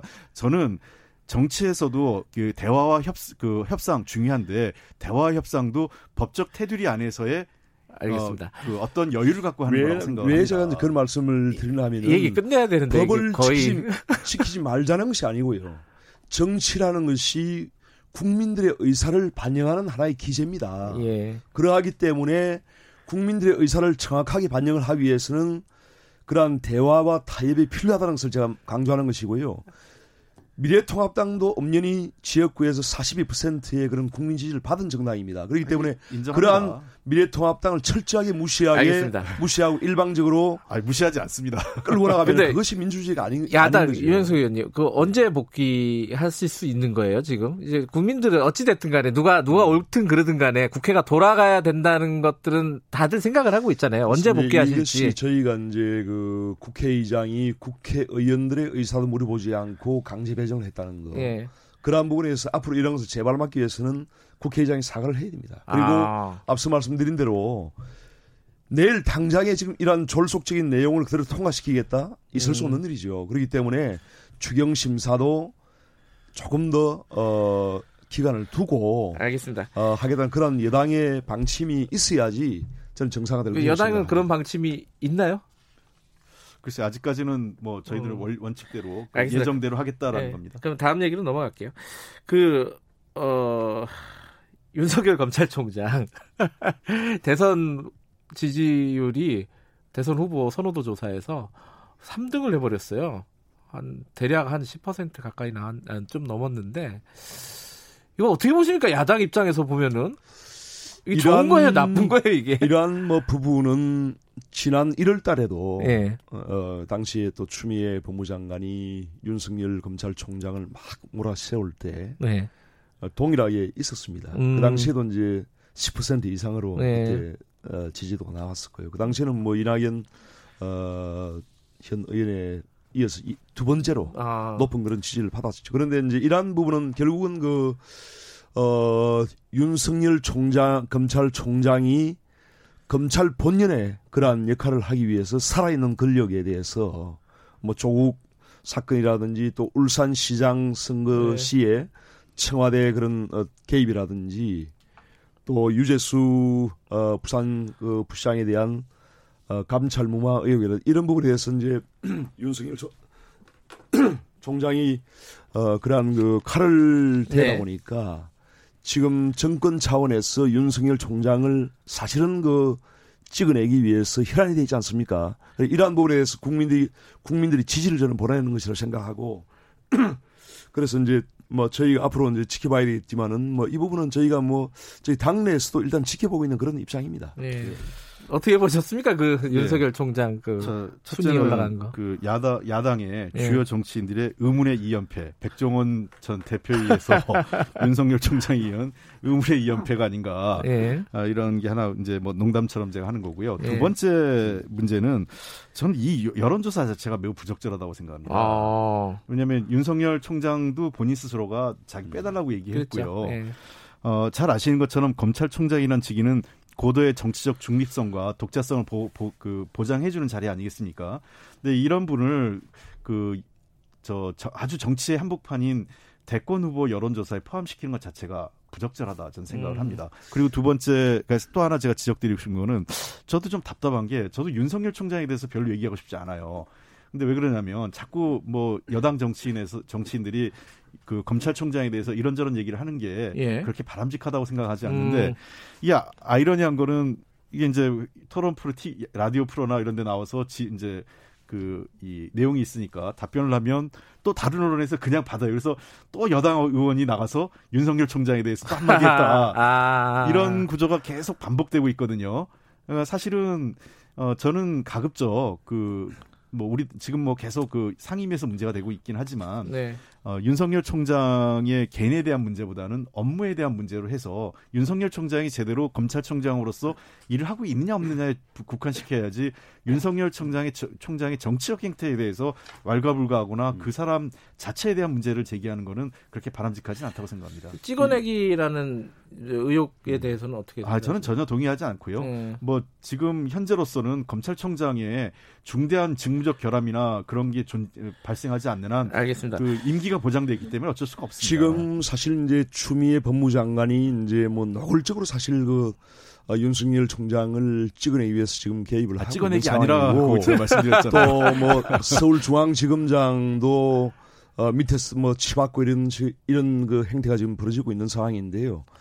사실 이제 이미 그 어, 대통령과 법무부 장관의 그런 인사권에 의해서 윤석열 총장의 그런 수, 수족이 다 잘린 상태죠. 사실은. 그래서 어, 혼자 이제 외롭게 지금 투쟁을 하고 있는 그런 상황 같은데 이러한 윤석열 총장에 대해서 어떤 국민들이 응원을 하는 것이고 정말 그 어, 살아있는 권력에 대한 그런 칼이 어, 제대로 작동하길 바라고 또한 법치주의가 지켜지길 바라는 그런 국민들의 그 기, 기대와 또 희망이 어, 반영된 그런 저는 이론조사라고 생각합니다. 예. 지금 그 유의원님 말씀에 몇 가지가 좀 그 생각을 달리하는 게 뭐 지금 저 서울중앙지검장이 치받기를 한다는데 네. 치받기의 다리는 사실 윤석열 검찰총장이죠 본인이 원래 원래부터 그리고 저는 이게 치받기라고 생각하지 않습니다. 당연히 검, 검찰 직무와 관련돼서 서울중앙지검장과 검찰총장 이견이 있을 수 있어요. 그런 것들은 토론을 통해서 내부에서 해소를 해야 되는 거고 두 번째 수족 이런 것 자체가 매우 구시대 구태적인 그 음. 형태입니다. 그러니까 실제로 이런 게 있었어요. 어, 검찰총장 자기 누구 라인, 누구 라인 이래가지고 사실은 윤석열 라인, 윤석열의 뭐 핵심들 해서 딱 검찰 조직을 전체를 장악해서 사조직처럼 부리는 것 자체가 부적절한 거죠. 검찰 개혁은 그 다음에 검찰의 운영은 시스템으로 해야지 사람으로 해서는 안 됩니다. 그것이 음. 이제 시스템으로 해야 됩니다. 네. 그리고 중립적으로 해야 됩니다. 그런데 네, 지금 하시라고요. 문제는 어쩌면. 대통령과 법무부 장관의 그런 인사권이 친정권적인 그런 인사들은 더 중용을 하고 또한 정권에 대해서 칼을 대는 그런 검사들은 다 지금 좌천시키고 이렇게 하기 때문에 문제가 되는 겁니다. 알겠습니다. 그래서 이제 뭐 소위 뭐 친문 그런 코드까지 이야기가 되고 있는 상황인데 아, 검찰의 친문 코드 상당히 이거는 걱정스러운 상황이고요. 네. 검찰은 그 준사법 기관이고 그래서 그러한 그 살해는 권력에 대해서 제대로 된 그런 감, 검찰의 어떤 그런 어떤 어, 권능이 작동하도록 만들어주는 것이 간에요. 바로 민, 민주주의라고 어쨌든 간에 현안은 지금 검언 유착 의혹 사건 채널 A 예, 예. 기자와 한동훈 검사장의 유착 의혹 사건인데 이게 지금 전문 수사 자문단이 내일 열린다는 거 아니에요? 예. 그리고 여당 쪽에서는 지금 특임 검사가 해야 되는 거 아니냐? 그리고 수사팀은 특임 검사에 준하는 네. 어 그런 어떤 독립성을 보장해 달라 이러고 있는데 이 여기에 대해서 한 마디씩 좀 들어보죠. 지금 상황 어떻게 보세요? 네, 이게? 일단은 저기 이제 전문 수사 자문단이라고 하는 것은 예. 형사소송법에 예. 규정되어 있는 검찰총장의 권한입니다. 음. 그렇지 않습니까? 그렇기 때문에 이러한 검찰총장이 법대로 권한을 행사하는 것에 대해서 그것을 지금 법무부 장관이 왈가왈부하고 또한 서울중앙지검장이 밑에서도 쳐받고 이런 식으로 해서는 이거 정말 저는 한국 검찰 역사에 이런 일이 지금 있었나 할 정도로 어, 초유의 그런 사태가 발생하고 있는 건데요. 일단 어, 검찰총장의 법적인 그런 권한은 우리가 보장을 해줘야 된다고 저는 음, 생각합니다. 법적 예. 법적인 권한이다. 예. 예. 근데 저 몇 가지 문제가 있는 게 이 사건을 보면 예. 첫 번째 이게 처음에 그 윤석열 총장이 이 사건을 감찰부로 가 있는 거를 인권부로 불렸잖아요. 예. 이거 매우 부적절합니다. 음. 이게 인권 사안이 아니죠. 이건 정확하게 얘기하면 감사원이 해야 될 일을 그 이 국가인권위원회 보낸 거나 마찬가지예요. 음, 음, 음, 이건 전혀 방향이 잘못된 거고 두 번째 이 관련된 것은 검언 유착의 핵심은 한동훈 그 검사장이 자기 해체 측근과 관련된 거예요. 네. 그렇기 때문에 윤석열 총장은 더더욱이나 자기의 권한을 자제해야 됩니다. 그다음에 전문수사 자문단 구성 자체가 이거는 권한이 없는 그 이동재 그 채널A 기자가 요청해서 이루어진 거예요. 음. 이거 말이 안 되는 겁니다. 그다음에 세, 마지막으로 사실 이 문제에 대해서 그 대검의 그 부장급 검사들한테 이걸 맡기겠다고 했는데 본인이 다 핸들링하고 있고 부장급 검사들은 아예 회의에 오지도 않고 지금 이 윤석열 검찰총장의 전행을 지적을 하고 있어요. 네. 윤석열 총장이 이 문제는 어 스스로 그 왜 이렇게 무리수를 두는지 도리어 검언 유착의 몸통이 한동훈 검사가 아니라 도리어 윤석열 총장 아니냐 이런 의혹이 나올 정도예요. 음. 자, 어, 양쪽 얘기 들었으니까요. 요건 요 얘기는 예. 여기서 정리하고요. 이게 이제 사실은 이 갈등이 어 자연스럽게 공수처로 연결이 될 거예요. 국회에서는 지금 이제 이해찬 대표는 어, 법을 바꿔서라도 공수처 빨리 출범시키겠다 이런 입장이란 말이에요. 여기에 대해서 야당 입장, 아, 양쪽의 입장 한 1분씩만 듣고 마무리하죠. 근본적으로 이제 공수처에 대해서는 저희가 이제 원래부터 원천적으로 반대를 했죠. 네. 그리고 이제 여당이 그 무리하게 이걸 원 플러스 포 이런 형태로 해서 이제 통과를 시켰는데요. 어, 지금도 저희가 이제 원천적으로 이것은 그 어, 반대하는 그런 입장이고 공수처라고 하는 것은 뭐 결코 이것은 출범이 되, 돼서는 안 된다라고 하는 그런 입장입니다. 그런데 이제 지금 그 당시에 민주당이 그래도 이러한 공수처가 중립적인 어, 기구로서 야당의 그러한 견제가 작동할 수 있도록 하겠다라고 해서 어, 공수처장 그 추천위원회에 네. 어, 7명의 위원 중에서 야당 몫으로 2명을 준 겁니다. 예, 예. 그래서 그러한 추천권 자체는 야당이 가지고 있는 거예요. 그런데 이것을 지금 또 무력화하려고 하고 있는 이런 민주당의 작태가 아, 저는 정말 시간 관계상 우려였어요. 예, 여당 입장 듣고 예. 마무리할게요. 아, 일단은 공수처 6월 24일 문재인 대통령이 공수처 후보 추천 요청을 공문을 보냈거든요. 예, 예. 국회로요. 자, 그 국, 저는 야당이 반대할 수 있고 문제 제기할 수 있어요. 그러나 법적 요건은 늘 얘기하는 법을 지키라고 그랬지 않습니까? 공수처법에 따라서 원하지 않았지만 법은 통과됐고 실정법입니다. 그러면은 공수처 위에 그 처장 추천위원회 구성에 일단 위원을 제출해야 됩니다. 음. 이 위원을 위원 명단을 제출하지 않는 것 자체가 법을 무력화시키는 거고요. 두 번째 추천권이 있는 게 아닙니다. 추천권이 야당이 있다라는 말은 잘못된 거고요. 부적 그 부당한 인사 정치적으로 문제가 있는 인사를 거부할 수 있는 거를 야당이 음. 가지고 있는 거예요. 그래서 추천권은 이 위원회에 있는 거고 누가 야당이 있다 알겠습니다. 여당이 있다가 아니라 예. 이 얘기는 다음 주에 다음 주에 하겠습니다. 시간 없습니다. 여기까지 듣겠습니다. 고맙습니다. 미래통합당 윤영석 의원, 더불어민주당 아, 홍익표 의원이었습니다. 2분 여기까지고요. 잠시 후 3부에서 뵙겠습니다. 일부 지역국에서는 해당 지역 방송 보내드립니다.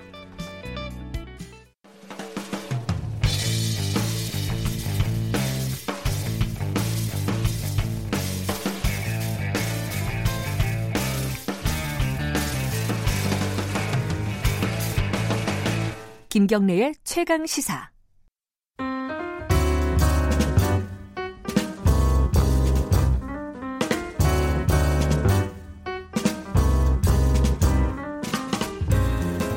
더 나은 미래를 위해 오늘의 정책을 고민하는 시간입니다. 김기식의 정책 이야기 식스센스 김기식 더미래연구소 정책위원장 나와 계십니다. 안녕하세요. 예, 안녕하세요. 오늘도 좀 공부를 하는 시간이 될 것 같습니다. 이게 이름은 많이 들었는데 아마 청취자분들도 그럴 거예요. 실제 내용을 잘 몰라요. 예. 이름만 유명하지. 라임 자산운용 그리고 옵티머스 자산운용 여기 뭐 대규모 환매 사태가 났다, 났다 환매 중단 사태가 음, 음. 났다 뭐 이런 얘기는 들었는데 이 두 사태가 사건이 뭐가 다르고 뭐가 같고 이게 좀 헷갈립니다 이거.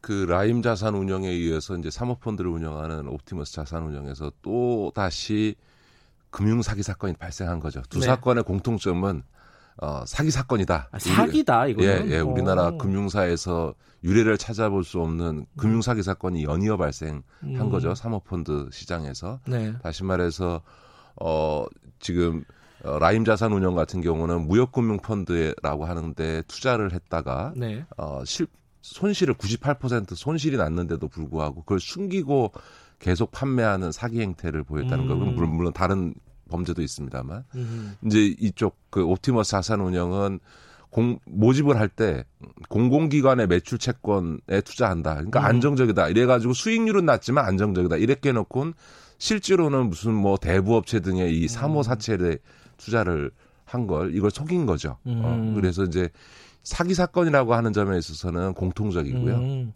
다만 라임은 어, 투자 손실을 숨긴 은폐한 건데 비해서 네. 이그 옵티머스 자산운용은 실제로 투자자를 모을 때 얘기했던 것과는 전혀 다른 투자를 음. 해놓고 서류를 조작하는 이런 음. 형태가 벌어졌다는 점에서 조금 다르죠. 간단하게 이야기하면 사기다 둘 다. 네, 네. 금융 사기인데 어, 서로 약간의 내용은 다르다. 근데 지금 말씀하시는 걸 보면은 옵티머스 사건이 자산운용에서 벌어진 일이 더 심각한 일이라고 볼 수 있는 거예요. 그렇죠. 왜냐하면은 네. 이거는 예를 들면 손실이 난 걸 숨기는 거는 보다 음. 아예 처음부터 그 이 자기가 투자를 어디다 하겠다고 해놓은 음. 거를 그대로 안 하고 예, 했다가 예. 손실 나서 숨기는 게 아니고 예. 다른 데다 투자를 하고 그거를 음. 조작을 하는데 문제는 우리나라 예탁결제원이라고 거래소 자회사로 있는 이제 공공기관이 있습니다. 여기가 사무 관리를 위탁받아서 이 자산운용 내역을 이제 증빙서를 발급하게 돼 있는데 아, 예.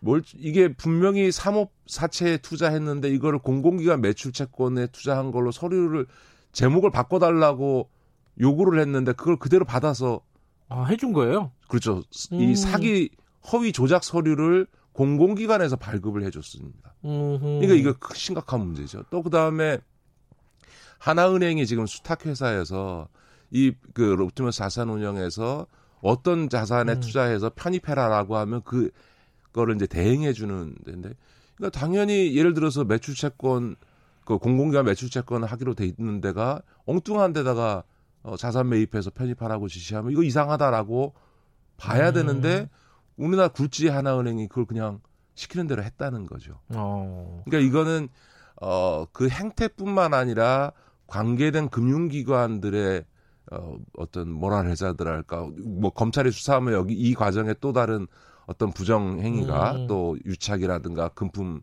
어, 돈이 부정한 돈의 거래가 있을 수 음. 있겠습니다만 어쨌든 이런 유수의 굴지의 금융기관들이 연루됐다라고 하는 점에서는 더 심각하다고 봐야 되겠죠.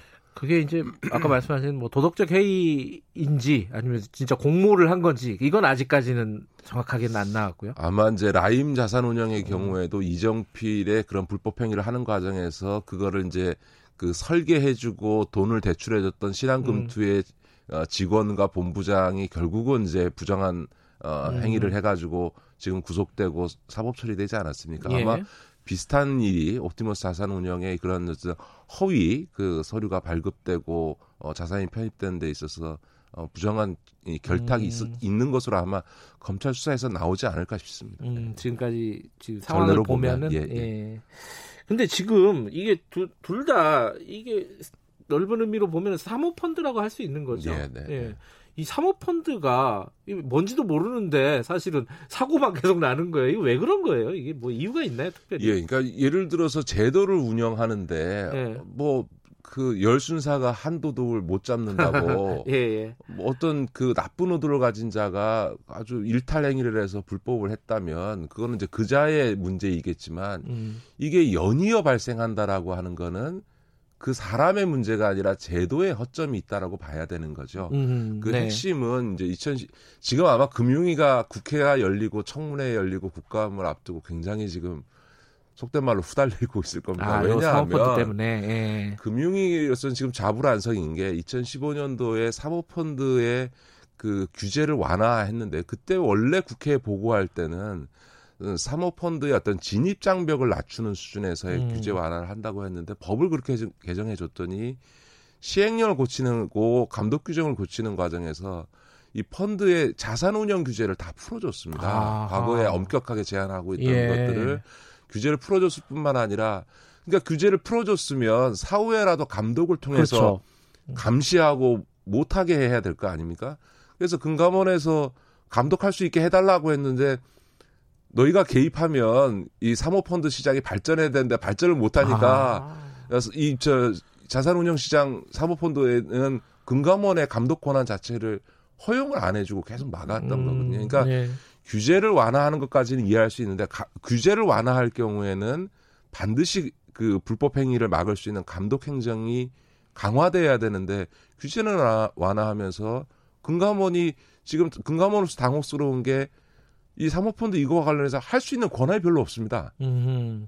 다 풀어져가지고요. 그렇죠. 예. 그, 규제는 풀어주고 금감원에는 권한을 안 줬기 때문에 음흠. 그런 점에서는 지난 2015년에 이루어진 사모펀드 규제 완화, 특히 자산운용 규제의 완화 이 부분이 음. 이, 이번 사태의 가장 중요한 원인이고 그 음. 이후에라도 금융감독원의 감독 권한을 부여해 줬어야 되는데 강하게 그거를 아주 형식적으로만 존재하고 실제로는 어그 사모펀드의 투자자가 누군지 이런 것도 다 들여다볼 수가 없게 되어 있으니까요. 음, 네. 네. 이제 그런 이제 제도적 허점이 이런 사태들을 계속 발생하게 하고 있는 거고 아마 제가 보기에는 더 발생하지 않을까 그런 아, 우려를 갖고 있습니다. 네. 아, 제, 제 3의 어떤 뭐 라임 다음에 옵티머스 다음에 또 뭐가 나올 것 같다. 예, 그러니까 제도의 허점이 있는데 누가 음. 불법적으로 뭘 운영해서 큰 돈을 벌, 벌면 옆에서 같은 업계에 있는 사람이 아, 그럼 나도 저렇게 그렇죠. 해서 예.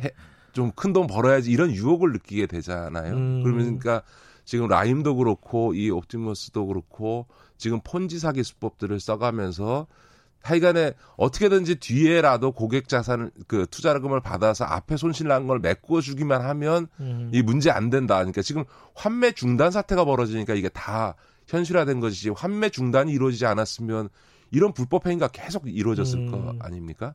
이제 그런 유혹을 업계 운영자들이 느끼게 되는데 이 제도의 음. 허점으로 보면 아마 이 두 군데 빼고도 또 다른 데서 비슷한 문제가 음. 발생하지 않을까 그런 생각이 듭니다.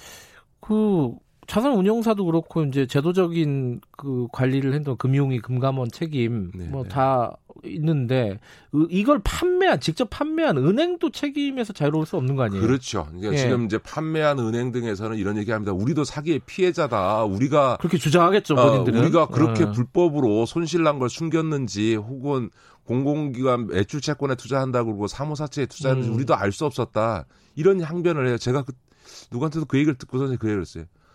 아니 전문 금융기관인 당신들도 모르면서 소비자는 그러면 어떻게 아냐? 그러면 팔질 말았어야지.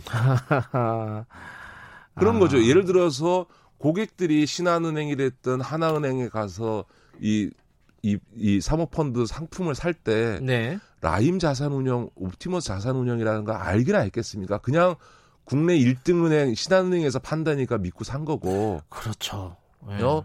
국내 굴지은행 하나은행에서 판다니까 그냥 산 거잖아요. 예. 그런데 판매사들이 우리는 이렇게 불법 행위하는 걸 몰랐다. 그러면 일반 개미인 국민들은 도대체 무슨 수로 알겠습니까? 그러니까 음. 이렇게 나오면 결국은 두 가지 방법밖에 없습니다. 그러면 이 팔지 마라. 음. 어, 지금까지는 책임도 안 지면서 이런 그 펀드 상품 팔아서 수수료만 이익만 챙기고 문제 터지면 책임 안 진다. 그러면 이거는 국민들을 상태로 어, 사기의 공범이 되는 거니까 그러면 아예 음. 팔지 마라라고 예. 하거나 아니면 판매사에게 이 펀드가 실제로 외부에 공표한 대로 투자자에게 알려준 대로 자산을 매입하고 운영하고 있는지 음흠. 손실이를 숨기고 있지 않은지를 확인할 의무를 부여하고 만약에 손실이 이런 사기적 수법에 의해서 날 경우는 법적으로 아예 배상 책임을 지는 형태로 규제를 하든지 둘 중에 하나인 거죠. 그러니까 돈은 벌고 싶고 책임은 안 지겠다. 이런 식으로 나오면 은행들이 저는 국민들로부터 금융기관의 가장 중요한 신뢰를 잃어버린다. 저는 이렇게 생각합니다. 음. 근데 지금 금감원이요. 라임 자산운용 무역 금융펀드 네, 여기에 네. 투자했던 사람들한테 원금 100%다 줘라. 네, 네, 손실 네. 보장해 줘라. 예. 보상해 줘라. 예, 예.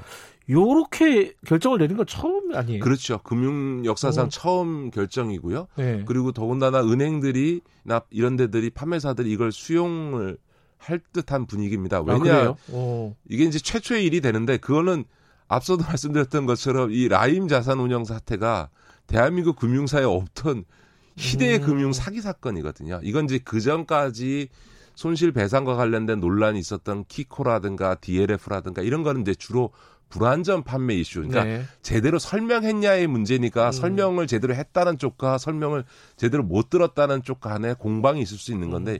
이건 명백한 사기 사건이니까 더군다나 예. 2018년도 11월 달에 그 이미 그 무역금융 펀드가 완전히 거의 전액 손실 처리되는 걸 알고 난 다음에도 펀드를 판매한 거는 명백히 사, 음. 사기에 공, 공조한 거니까 이거에 대해서는 100% 어, 배상해라라는 결정이 나오는 게 너무 당연하고 어 그, 은행 등에서도 이거는 수용하지 않을 수 없지, 없을 거다 이렇게 저는 그렇게 봅니다. 아 그럼 이 돈은 은행들이 물, 무는 건가요? 그렇죠. 아, 물고 예. 그 다음에 이제 구상권을, 구상권을. 행사해서 음. 그 라임 자산 운영에다가 이제 구상권을 행사하는데 구상권 행사해봐야 뭐 이미 다 손실 났는데 그렇죠. 아. 그 사람 뭐 감옥 가고 이러면은 뭐, 뭐 네. 받아낼 수 네. 있겠어요. 아니 이미 라, 인 자산 운영은 지금 돈이 없습니다. 아예 돈이 손실, 손실이 났으니까. 네. 네. 자, 그런데요. 지금 말씀하신 게 보면은 어, 이제 사모펀드에 좀 제도적인 허점들이 있다. 네네, 네, 그리고 네. 다뭐 관리 감독도 못했고 은행도 공범에 가깝고. 근데 지금 이제 전수조사 하겠다는 거 아닙니까? 네, 그렇죠? 그러면 조금 나아지는 건가요? 어떻게? 저는 뭐 10년이 걸려도 전수조사 하겠다. 이건 참 그 당혹스러운 얘기입니다. 저는 아, 부적절하다고 생각합니다. 음... 지금 당장 이런 피해가 발생하면 당장 지금 저는 그 이 사모펀드 문제와 관련된 제도적인 대책을 음. 마련하고 조기에 입법하고 어, 감독 규정을 고치려야지 음. 이 수많은 그 사모펀드 자산운용사를 전수조사하기 위해서 10년의 세월을 그러면 10년 동안 이 상황을 계속 방치하겠다는 거냐라고 네. 하는 점에서 금융당국에서 지금 이걸 전수조사하겠다라고 하는 거는 어느 분이 SNS에 쇼다 이런 얘기를 하는데 음. 사실은 저는 적절하지 않다. 이렇게. 현실적으로도 가능하지 않다. 아니 할 수는 있겠지만 그 시간 동안 그 공을 들여서 예. 그 시간을 보내야 되겠냐라고 하는 네. 거고요. 지금은 이제 자꾸 이제 앞서도 말씀드렸던 건 이 사태의 제도적인 허점을 음. 2015년도에 금융위가 사모펀드 규제 완화를 하면서 어 사실은 자기들이 저지른 일이거든요. 음. 이제 그거에 대한 책임 문제가 따라오니까 전수조사 하겠다고 하면서 지금 약간 좀 어떻게 보면 어, 상황을 좀 물타기 하고 있는 셈인데요. 저는 어, 조기에 지금의 어, 두 가지 사안만으로도 어떤 제도적 문제가 있는지는 거의 드러나 있기 때문에 빠른 게 저는 국회 차원에서 또 정부 차원에서 금융위 차원에서도 과거에 대해 잘못한 것들을 좀 성찰하고 빨리 음. 이 사모펀드 자산운용 규제를 획기적으로 강화하고 금융감독원에 어, 이 감독 권한을 부여해서 이런 일이 어, 재발되지 않도록 하는 이런 제도적 보완을 해야지요. 그 사모 아까 말씀하셨잖아요. 사모펀드 관련된 뭐 제도적으로 규제 같은 걸 다 풀었다. 그러면 네네네. 네, 네. 지금 말씀하시는 게 과거로 그럼 좀 돌아가야 되는 거냐? 뭐 이렇게 받아들여도 되는 건가요? 아니 잘못된 거는 사실은 지금 음. 제가 지난번에도 라임 자산 운영이라고 하는 네. 것이 벌인 폰지 사기라고 하는 게 2008년도 미국의 리만 브라더스 사태 났을 때 메이도프라는 사람이 벌인 75조짜리 이 사기 사건 네. 을 재현한 거거든요. 예. 그래서 미국조차도 이런 사모펀드의 자산 운영 규제를 대폭 강화해서 음. 자전 거래를 금지시켰는데 우리가 그로부터 딱 10년쯤 뒤에. 미국에서 금지시킨 걸 우리 금융당국이 그걸 풀어준 거거든요. 네. 그러니까 이게 시대에 역행하는 게 아니고 최근에 벌어진 금융 대형 사기 사건과 음. 관련해서 전 세계적으로 규제를 강화해 갔던 이런 흐름과는 오히려 우리 금융당국이 음. 거꾸로 갔던 거기 때문에 오히려 예. 정상화해야 된다라고 음. 하는 거죠. 이게 사실은 이 돈에 관련된 일이고 광범위한 피해자가 있기 때문에 빨리 대책이 나와야겠어요. 그죠? 그렇죠. 음. 그러니까 예를 들어서 이제 조금 더 지나면 이런 사기 사건이 제가 보기엔 좀 더 나올 것 같은데 음. 그러면 이제 정부에게 음. 도대체 뭐 했냐라고 하는 거고 더구나 지금 사모펀드 시장이 지금 공모펀드 시장보다 커져 있는 상태입니다. 음흠. 그런데 이렇게 사모펀드 자산운용사들의 자산운용을 믿을 수 없다 그러면 전체적으로 성장했던 이 사모펀드 시장이 죽게 되죠. 음. 소비자가 음. 국민이 사모펀드 자산운용사들을 예. 자산운용 못 믿겠다 이렇게 하면 이제 다 환매 들어오기 시작하면 돈이 빠져나가면 결국 자산운용사들이 제대로 운영해 왔던 회사들도 음. 다 망하게 되는 음. 거거든요. 이렇게 제대로 운영해온 사, 그, 자산운용사를 살리기 위해서도 네. 빨리 제도를 고치고. 금감원에게 권한을 줘서 괜찮은 데와 사기치는 놈을 갈라서 네. 사기치는 놈을 빨리 제재해야 아 여기 지금 운영하는 데는 믿을 수 있구나라고 해서 금융시장에 사는 거죠. 음, 알겠습니다. 이 우리가 항상 뉴스를 보면은 막 이렇게 정치권 싸우고 막 이런 데만 이제 눈이 가잖아요. 사실 이제 진짜 중요한 문제는 이런 거일 수도 있는데요. 그죠? 네. 오늘 설명 잘 들었습니다. 고맙습니다. 네, 고맙습니다. 김기식 더미래연구소 정책위원장이었습니다. 김경래 최강시사 듣고 계시고요. 8시 46분입니다.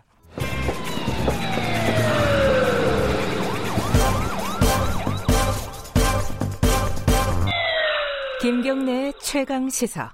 네, 코로나19 얘기 좀 해보겠습니다. 어, 대전의 초등학교에서 코로나19 확진 판정을 학생들이 받았는데 이게 교내 전파가 이루어진 거예요. 어, 이건 첫 사례고 그거 말고도 지금 뭐 불교 사찰, 어, 절에서 그리고 오피스텔, 교회, 뭐 방문 판매 업체 아, 이게 전파가 계속 이루어지고 있습니다. 오랜만에 어, 이제가 한림대 강남성심병원 감염내과 교수님과 함께 코로나19 상황 좀 짚어보죠. 안녕하세요. 네, 안녕하세요. 학교에서 전파됐다. 이게 사실은 약간 좀 계속 우려했던 부분인데 현실화됐다. 이런 느낌이에요. 이게 좀 심각한 상황인가요? 어떻게 보세요?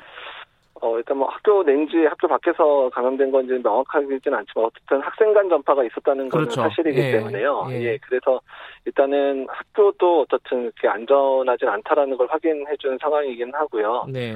그래도 다행인 거는 그러니까 일단 뭐 다른 친구들에서 감염 사실 아직 확인되지 않은 거라 그리고 음. 강범위하게 학교 간이라든지 또 학교 여러 학교에서 발생한 상황들은 아니어서 음. 어떻든 예견한 상황이긴 한데 어떻든 간에 다행히 이렇게 많은 학교에 발생을 하지 않고 음. 있다는 게 오히려 다행이라고 생각이 드는 상황입니다. 지금 대처 방법이 이제 그 대전 동구 지역의 초등학교 어, 등교를 네. 중지한 이런 상황인데 조금 더 선제적인 조치가 필요한 게 아니냐라는 목소리도 있더라고요. 어, 교수님께서는 어떻게 보십니까? 어, 그러니까 이런 일이 이제 생기는 이유 중에 하나가, 예. 그러니까 이제 그 교사들의 보건 교사들도 좀 너무 이제 사실은 이제 등교 수업 준비하고 또 아이들 관리하고는 힘드셔서 이제 지치고 있는 측면들도 있는 거고요. 또두 번째는 아이들이 지금 방과 후에 뭐 학원이라든지 이런 데를 계속 다니고 있기 때문에 이제 그런 이유 때문에 지금 그 전파될 수 있는 여러 요건들이 좀 같이 있거든요. 네. 그래서 이 부분에 있어서는 종합적으로 대책을 마련해야 될 상황이라고 생각이 듭니다. 그래서 음. 학교의 뭐 전면적인 휴업이나 이런 부분들이야 이제 전반적인 발생 상황들을 보고 결정을 해야 되긴 하지만 네. 일단 이번 사례가 발생 사례를 확인해 준 사례니까 네. 그래서 이번 사례를 면밀하게 역학조사해서 애들이 어디서 주로 감염이 됐는지를 파악을 하면 네. 다른 학교에서도 어떻게 예방을 해야 되는지에 대한 음. 그 지침이 될 수도 있으니까요. 네. 이번 조사들을 좀 철저히 보고 나서 어디가 취약했는지를 확인하는 작업이 상당히 중요할 음, 것 같습니다. 지금 아까 제가 처음에 말씀드렸는데 뭐 절이라든가 어 네. 그리고 뭐 방문 판매 업체 이런 데를 통해 가지고 전파들이 계속 지역사회 전파들이 이루어지고 있습니다. 근데 이게 지금 사회적 거리두기 방법을 좀 바꿨잖아요, 정부에서 1, 2, 3단계로 네. 나누고 그랬는데 이게 네. 조금 뭐랄까 뭐 부족한 부분들이 좀 있다 이런 얘기를 하셨더라고요 교수님께서 어떤 부분이 좀 어, 뭐, 아쉬운 부분입니까? 어 일단 이제 1, 2, 3단계를 이제 한 부분은 이제 뭐 어느 정도 뭐 타당성이 있고 일단 네. 사회적 거리두기에 대한 혼동을 이제 막은 측면들은 있는데요. 네. 이제 고위험 시설에 대한 부분들에 있어서 그 부분들이 지정이 상당히 좀 어렵기도 하고 또한 네. 이제 뭐 특히 종교 시설 같은 경우에는 반발이나 이런 것도 상당히 고려를 하고 있잖아요. 음흠. 그리고 또 이렇게 이제 집단 발병이 발생했었으면 그 집단 시설이 뭔가 위험성이 있다는 거고 유사 시설에서 비슷한 일이 벌어질 수 있는데 예. 그러니까 그 부분에 있어서 고위험 시설을 지정하고 그러니까 뭐 중위험 시설을 고위험 시설을 올린다든지 또는 거꾸로 고위험 시설이지만 너무 잘하고 있어서 중위험 시설 낮춘다든지 이런 부분에 대해서 기준을 좀 명확히 할 필요도 있고요. 음흠. 그리고 또 이렇게 한번 발생을 하면 일단은 이제 이제 미지정 시설로 일단은 지정을 해서 평가가 될 때까지 일시적으로 조금 뭐 행정 조치를 해놓고 결과를 봐서 이제 어느 정도 개선이 되면 다시 오픈을 하게 해준다든지 이런 식의 그런 접근법들이 필요한데 이제 음. 그런 부분들에 대한 부분이 아직 이제 이 시행된 지 얼마 안 돼서 준비가 잘 안 된 것 같습니다. 음, 지금 이제 유흥 시설도 이제 입장이 가능하고요. 어, 뭐 네. QR 코드 같은 것들을 준비해야 되지만 그리고 지금 프로야구 관중도 이제 들어갈 수 있게 한다는데 네. 지금 이래도 되는 상황입니까? 어떻게 보십니까 이거는? 어, 쉽지는 않은 상황인데 특히 네. 유흥업소 같은 경우에는 관리가 정말 잘 될 건가에 대한 부분은 고민을 정말 많이 해야 됩니다. 예. 만약에 예. 그렇게 관리를 했는데도 환자들이 계속 발생한다 그러면 네. 1단계 지금 사회적 거리두기 단계라도 그런 부분에 있어서는 강력하게 좀 조치를 해야 될 부분들이고요. 네. 그리고 프로야구나 뭐 이제 프로축구 같은 경우는 워낙 이제 넓은 곳에서 하는 야외에서 이제 관람을 하는 부분들이니까 네. 일단 관람에서의 수칙들을 충분히 지킨다면 그래도 좀 열어볼 수 있지 않을까라는 생각이 음. 들고 사실 지금 정도에 못 열면 사실 올해 간종 저는 못 받을 거 각오해야 되는 상황이기는 하니까 네. 일단은 이런 야외 시설 중에 좀 안전하게 운영이 가능한 곳들을 열어봐서 네. 실제로 운영이 가능한지를 한번 이제 한번 시범 삼아 해볼 수는 있는 시기가 아닌가 생각은 듭니다. 음. 지금 그 렘데시 렘데시비르 아 이 발음이 어렵네요. 렘데시비르 이게 이제 국내에 처음 들어왔는데 네. 이게 굉장히 뭐 좋은 치료제입니까? 이게 뭐 어, 떤 의미가 있는 거예요? 이게 들어왔다는 게? 아, 일단 이제, 이제 지금 여러 약물들이 임상 연구가 진행이 됐는데 예. 그 대부분의 약들이 어 그러니까 뭐 실제로 제 사람에서 써보니까 별 효과가 없더라라고 대부분 나왔는데 유일하게 지금 렘데시비어만 효과가 있다고 좀 나온 예. 거예요. 특히 이제 환자의 이제 병의 기간을 좀 이제 낮, 좀 짧게 해주는 것뿐만 아니라 중증으로 진행할 사람 같은 경우에 조금 심각하게 진행하는 걸 좀 막아주는 효과가 있는 것 같다라고 해서 예. 이야기가 나오고 있거든요. 예. 그래서 어떻든 간에 이제 지금 쓸만한 약이 없는 상황에서 쓸 약이 들어왔다는 것, 특히 중증 환자의 음. 악화를 막을 수 있는 측면에 있어서는 상당히 좀 도움이 되지 않을까 이렇게 생각을 음. 하고 있습니다. 근데 뭐 이런 치료제 지금 이거는 뭐 어, 코로나 19 때문에 만들어진 치료제는 아닌 거죠, 이게. 예, 그래서 이제 네. 원래는 이제 에볼라 때문에 만들어졌는데 그렇죠. 이게 이제 광범위하게 바이러스를 억제하는 효과가 있다 보니까 음. 이제 코로나에도 효과가 있다 이렇게 증명된 약입니다. 뭐 그 코로나 19에 맞는 치료제가 만들어지고 백신도 뭐 시간은 걸리겠지만 언젠간 나오지 않겠습니까? 근데 이런 게 나와도 뭐 바이러스가 변하면은 이뭐큰 소용은 없다 이런 얘기도 있던데 교수님은 어떻게 보세요? 네, 뭐 맞습니다. 근데 일단 아직까지는 이제 백신의 효과나 치료제 효과를 떨어뜨릴 정도의 변이가 확인되지는 않은 상황인데요. 음, 네. 근데 언제든 뭐 가능하기 때문에 그래서 이제 일부 전문가들은 이제 뭐 저도 비롯해서 비슷하게 생각하는 거는 이제 인플루엔자도 계속해서 이제 장기적으로 이제, 이제 유행하면서 토착화가 되고 계속해서 유전적 변이를 일으키면서 매년 백신을 이제 바꿔가면서 맞고 있잖아요. 네. 그래서 코로나 19도 어쩌면 이제 그런 상태로 이제 정 토착화되면서 매년 이제 백신을 이제 좀 바꿔가면서 맞아야 되는 그런 상황들이 발생할 수 있지 않을까 음. 이렇게 예측하는 분들 상당히 많습니다. 그렇군요. 근데 교수님 보면은 어 그런 말씀을 하셨더라고요. SNS 같은 데다가 어, 본인이 양치기 소년이 되겠다. 아. 네. 지금이 지금도 늑대가 나타났다고 계속 외쳐야 되는 상황입니까? 어떻게 보십니까 이거? 지금 이제 뭐 강주만 하더라도 지금까지 음. 환자 발생 안 하다가 갑자기 30여 명 발생하니까 정말 엄청 고생하고 계시고 휘청하잖아요. 네. 그러니까 오히려 환자 발생이 그래도 계속 있었던 수도권은 나름대로 여러 준비를 하고 있었지만 네. 이런 다른 지역 같은 경우에는 이제 그런 준비가 잘 안 돼 있어서 정말 2, 30명만 발생해도 그 지역 전체가 의료 체계가 음. 휘청일 수 있는 그런 상황들이 만들어질 수 있거든요. 네. 그래서 일단 여러 지역에서 다 언제든 이런 상황 발생할 수 있다는 생각하고 사전에 만반의 준비를 하고 있어야 된다는 얘기를 좀 드리고 싶고 네. 또한 이제 지금의 상황들이 이제 수도권에서도 계속 환자 발생하고 다른 지역 발생을 하는데 네. 이게 만약에 집단 발병할 수 있는 뭐 특정 뭐 종교 집단이라는 특정 뭐 아주 밀접도가 높은 지역에 곳에서 발생을 해버리면 또 몇백 명 이상 발생할 수 있는 상황이 언제도 발생할 수 있는 음. 상황이에요. 네. 그렇기 때문에 이제 국민들께서 긴장하고 어떻든 간에 계속 노력을 해주셔야 되는 상황이라 음. 그래서 계속 이제 상시적으로 경고를 드릴 수밖에 없는 상황인 음. 거죠 지금 상황이요. 예. 좀 익숙해져 왜냐면 한 6개월 됐거든요. 그래가지고 네. 좀 익숙해진 느낌이 있어요. 그래야 마음이 좀 풀어지는 경향이 있는데 지금 아직도 긴장해야 될 때다 이런 거죠, 그죠? 예, 맞습니다. 그래서 최근에 이제 그 뭐그 그 기초 재생산 지수 변동이나 이런 걸 보면 네. 어떻든 뭐 이제 운동 뭐 사람들의 어떤 활동량 이런 거는 많이 증가는 됐지만 네. 전반적으로 이런 경고가 있고 사람들이 좀 조심을 하면 좀 떨어지고 음. 조금 느슨해지면 올라가는 게 계속 반복되고 있어요. 그렇군요. 그래서 네. 그래서 국민들의 노력이 아직도 중요하다는 걸 계속 보여주는 데이터들이 계속 나오고 있어서 알겠습니다. 그런 부분에서 노력 부탁드립니다. 예, 이재혁 교수님도 양치기 소년 역할을 계속 해주셔야 될 것 같습니다. 예. 오늘 여기까지 드릴게요. 고맙습니다. 예, 감사합니다. 한림대 강남성심병원 이재갑 교수님이었습니다. 자, 오늘 퀴즈 정답은 관련된 얘기네요. 1번 렘데시비르입니다. 교수님은 렘데시비어라고 하시네요. 자, 당첨자 목록은 김경래의 최강기사 홈페이지에 올려두겠습니다. 자, 오늘 목요일 여기까지 하겠습니다. 내일 아침 7시 20분에 다시 돌아옵니다.